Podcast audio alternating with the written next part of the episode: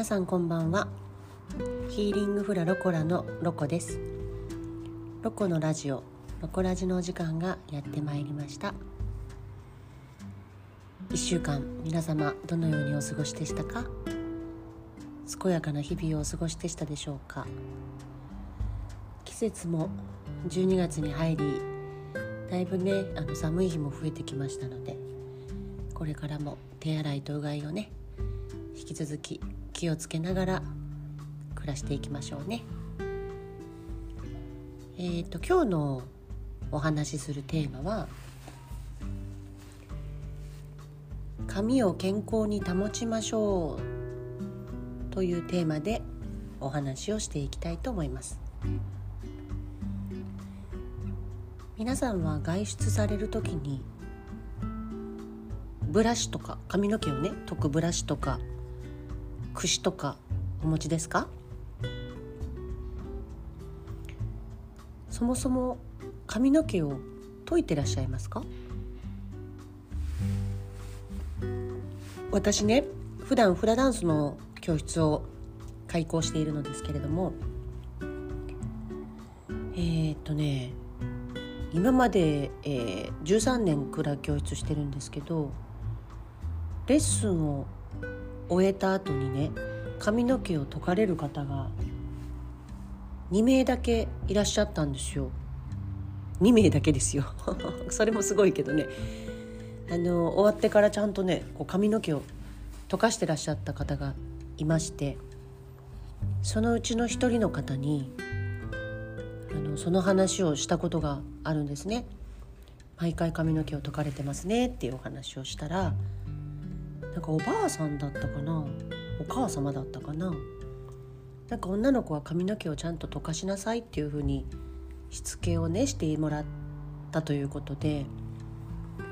その人はすごい髪の毛がツヤツヤしてて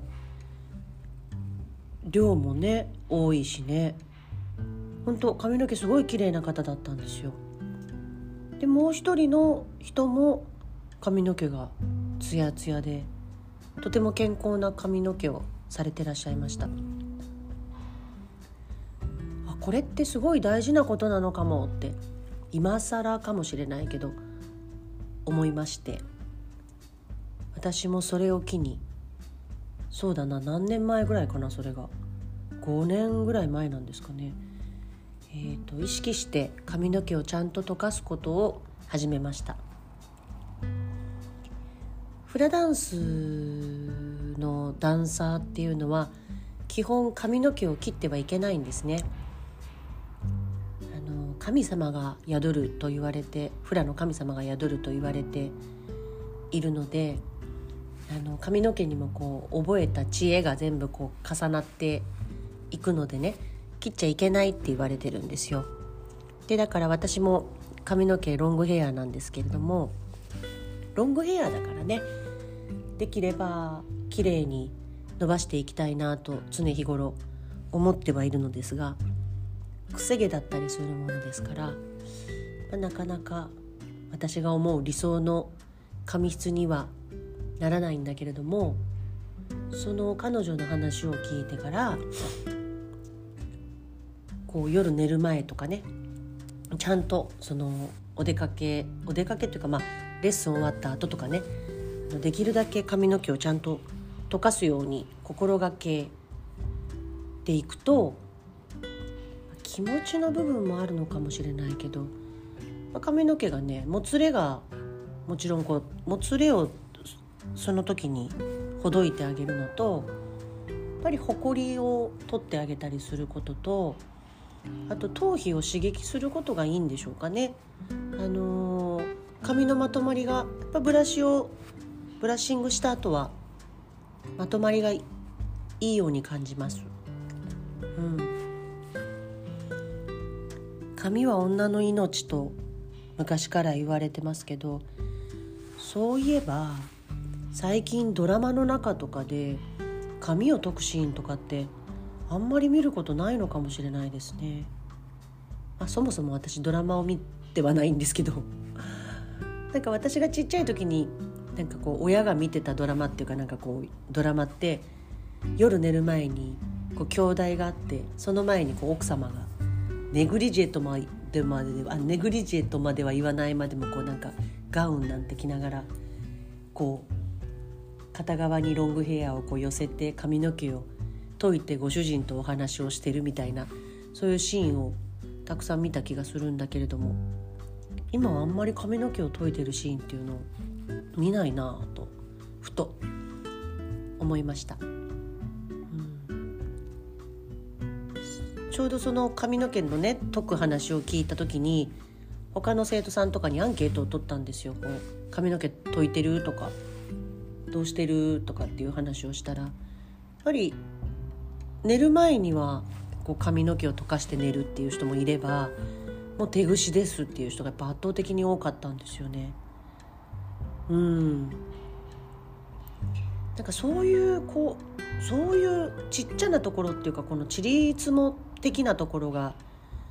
女性らしさも含めて、まあ、女性らしさって今時じゃないのかもしれないけど身だしなみを整えるということもにもとても関係していくんじゃないのかなと思った。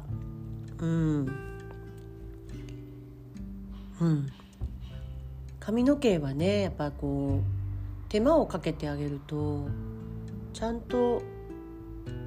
何て言うのかな綺麗になっていくんだなっていうのは私自身実体験をもとに感じています。その一つの方法としては髪のブラッシングをするっていうのはとても大事なことだと思います。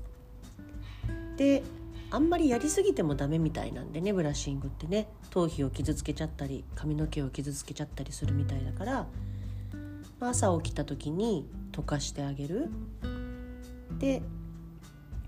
まあ、日中はもしちょっと絡まりが風が強い日とかねそういうなんかこう髪が絡まる要素、まあ、今マフラーとかも巻くしね。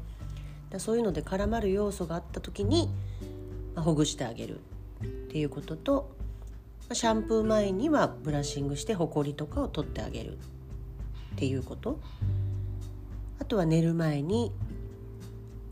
溶かして寝るというそういうぐらいの回数でいいみたいなんでね、うん、髪を溶かす時間っていうのはなんかとても優雅な時間ねそうやって考えるとね。うん。大事かなと思っています。私はあのー、今そのブラシの名前とかわからないんだけど美容師さんが昔使っててすごい勧められたこうイギリスのなんかブラシ会社っていうの？が出してるブラシを携帯しています。うん、家にはね、あのー、動物の毛あ豚やったかな。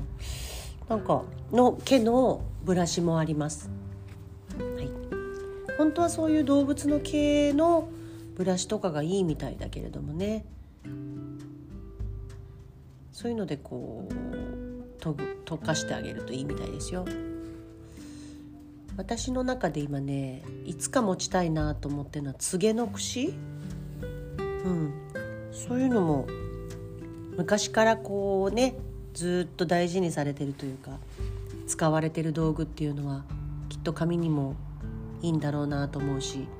何より心をなんか豊かにしてくれそうだなと思うので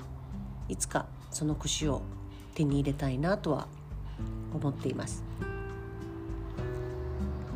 でねあのブラッシングとは関係ないですけども最近私自分の髪の毛が結構傷みやすい人なのでその私がおすすめしたいオイルっていうのがあってそれはねココナッツオイル。ココナッツオイルはねとても優秀ですよ。私一時モロッカンっていうモロッカンオイルっていうちょっとお高めのオイルを使ってたんですけれどもそれより全然いいねあのー、ココナッツオイル。ほんの少しの量で髪の毛がサラサラになります。ちょっと匂いがねやっぱりココナッツの匂いがするのでつけすぎちゃうともうちょっと全然ベタってなっちゃってよろしくないんですけど本当にほんの少しの量でいい。小指小指ぐらいだともう多いかも。小指の先。それの3分の1ぐらいの量で髪の毛が結構ツヤツヤのサラサラになります。うん、あのできればオーガニックのね食べれるココナッツオイル、まあ、食べれるからね食べてもいいしそういうオイルで髪の毛のケアをおすすめします。はい、もう最近雨も降らへんからねすごい空気が乾燥しているので空気が乾燥すると髪の毛もね乾燥してくるしあとこう上着がさフードがあったりとかマフラー巻いたりとかして結構髪の毛にはこう過酷な時期に今なってきているのでできるだけこうねできるケアは毎日少しずつでもするといいのではないでしょうかと思います。はい